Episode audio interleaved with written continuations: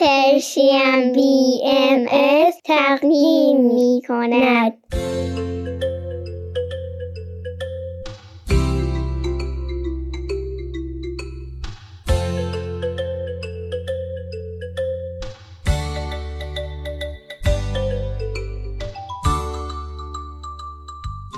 سپیدار و ویز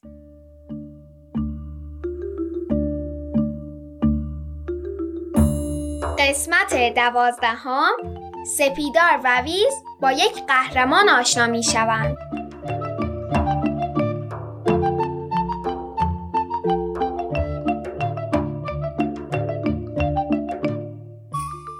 سلام روزتون بخیر خوب و خوش هستین؟ سلام حالتون چطوره؟ امروز 15 اردیبهشت 1401 خورشیدی 5 می 2022 میلادی و به برنامه ما خوش اومدید. ویز جون اوضاع و احوال دفتر یادگیری ها چطور میگذره؟ ویز ویز میگه وا اصفا آنقدر در کار نوشتم بودم که از خاطرم برفت درودی پیشکش شنوندگان محترم برنامه کنم حالا اشکال نداره. الان بگو. ویز درود. بسیار عالی. ولی نگفتی که چه خبر از دفتر یادگیری ها؟ ویز خبر خیر. آنقدر موضوعات و انسانهای جالب توجه در سر راه هم قرار دارند که اگر صد هزار دفتر دیگر نیز داشته باشم کافی نخواهد بود. صد هزار؟ البته ویز از آرایه ادبی استفاده می‌کنه. وگرنه منظورش تعداد زیادی دفتره. کار پیچیده شد. آرایه ادبی چیه؟ نویسنده ها برای زیباتر کردن و عمق بخشیدن به نوشته هاشون از روش های استفاده می‌کنن که به این روش ها میگن آرایه. مثلا اگه ویز می‌گفت دقیقا 98 دفتر دیگه احتیاج داره قشنگتر بود یا حالا که از آرایه اقراق استفاده می‌کنه. خیلی خوب. من نتیجه می‌گیرم که ویز دفتر یادگیریاشو دوست داره. ویز جون نگران نباش. این دفتر تموم شد. باز میریم از آقا امید کتاب فروش محله دفتر می‌گیریم.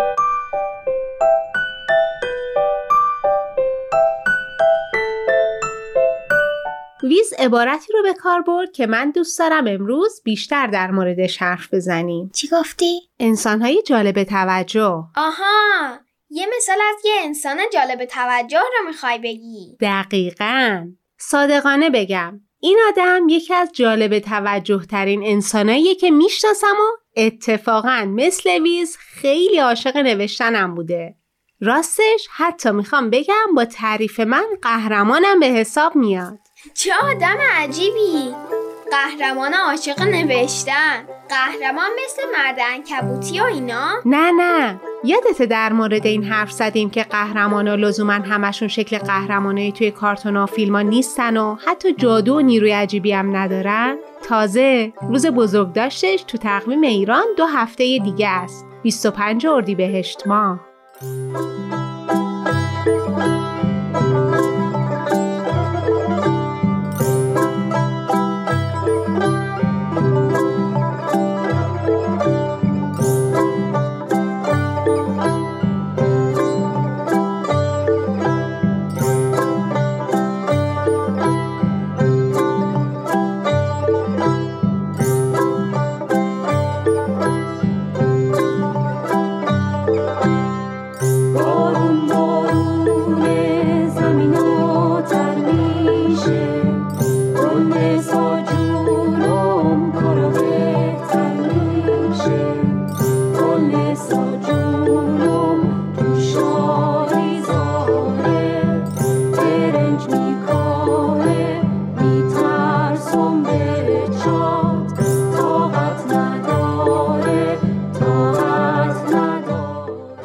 ویز میگه اندکی تحمل کنید تا این جانب آماده یادداشت برداری از سخنان شما باشم. اوه اوه ویز اینقدر جدی یادش برداری می‌کنه آدم معذب میشه. ویز میگه اکنون سکوت می‌کنم و چشم انتظار سخنان شما هستم.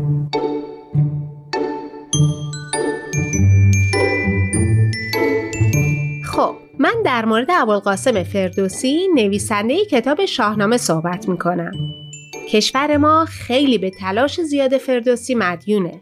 فردوسی حدود هزار سال پیش در زمانه پرآشوب توی توس خراسان به دنیا آمد.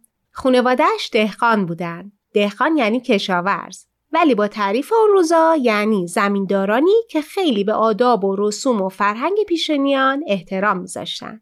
فردوسی هم مثل خیلی از مردم می‌دونست ما باید از عمرمون برای ساختن دنیایی بهتر استفاده کنیم. برای همین سالهای طولانی بعضیا میگن سی سال بعضیا میگن سی و پنج سال وقت گذاشت و یه کتاب بی نظیر نوشت. وای مامان خالم دوست داره نویسنده شه یعنی می‌خواد سی و پنج سال برای یه کتاب وقت بذاره؟ نمی‌دونم چرا چون این کتابی از دیده وی آنقدر اهمیت داشت که این زمان از عمر خیش را صرف آن کرد؟ صادقانه بگم اینو باید از خودش پرسید ولی خیلی از نظریه پرداز ها معتقدن اگر نه تنها دلیل ولی یکی از مهمترین دلایلی که ما هنوز به زبان فارسی صحبت می‌کنیم نوشته شدن شاهنامه است. این خطر وجود داشت که مردم زبان و آداب و رسوم و حتی تاریخشون رو فراموش کنند. شاهنامه با این خطر مقابله کرد. پس شاهنامه تاریخه؟ نه لزوما هم تاریخ هم نیست. یعنی داستان و تاریخ در دل هم قرار گرفتن. هیچ داستانی بدون رد پایی از تاریخ نیست، هیچ تاریخی هم نیست که یک کمی داستان توی وجودش نداشته باشه.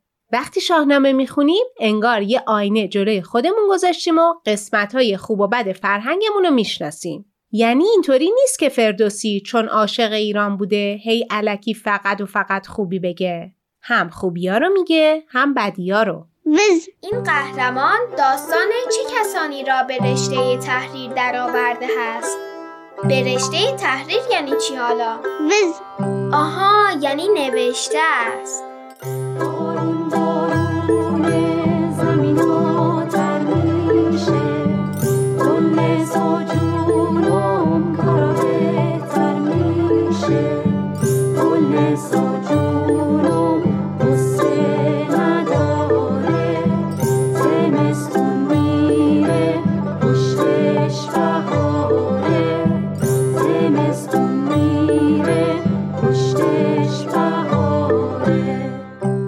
دقت کنید که شاهنامه به نظم نوشته شده یعنی شعره. قبل از فردوسی بخشای مختلف این تاریخ و آدمای مختلفی به نصر یا همون نوشته معمولی نوشته بودن. فردوسی از اونا استفاده می‌کنه و منبع هم میگه. مثلا میگه فلان قصه رو از نوشته فلانی کمک گرفتم. شاهنامه داستانهای خانواده های پادشاهان و پهلوانان رو تعریف می‌کنه. اینکه کی بودن، چیکارا کردن و به سازندگی کمک کردن یا به ویرانی. وی؟ عجب. چیزی که من خیلی در مورد شاهنامه دوست دارم اینه که شاهنامه اتفاقا اصلا در ستایش شاهان نیست. داره میگه هر کسی از زندگیش برای سازندگی استفاده کنه و از خرد بهره بگیره اون آدم قابل تعریف و تمجید میشه. تو سالهای مختلف آدما بعضی بیتها رو به شاهنامه اضافه کردن و به فردوسی نسبت دادن که حالا محققین مطمئن نیستن همش مال خودش باشه. الان یاد سه تا بیت افتادم که خیلی مستاق داره ولی جز همین هاست. به هر حال هر کسی که شاعرش بوده مهم نیست. مهم اینه که معنیش توی همه داستان شاهنامه وجود داره. بذارید بخونم براتون. بیا تا جهان را به بد نسپریم به کوشش همه دست نیکی بریم فریدون فرخ فرشته نبود ز مشک و ز عنبر سرشته نبود به داد و دهش یافت آن نیکویی تو داد و دهش کن فریدون تویی فریدون کیه؟ یه شاه که کارای جالبی کرد و به مردم کمک کرد از دست زحاک یا اژدهاک رها بشن. پیش مردم خیلی عزیز شد چون زحاک خیلی اذیتشون می‌کرد. ولی فردوسی داره میگه اون فریدون که اینقدر عزیزه هم فرشته نیست و با بقیه ما هیچ تفاوتی نداره. تو زندگیش عدل و انصاف و بخشندگی داشت و خاص شد. تا هم همونطور عمل کنی مثل همون میشی.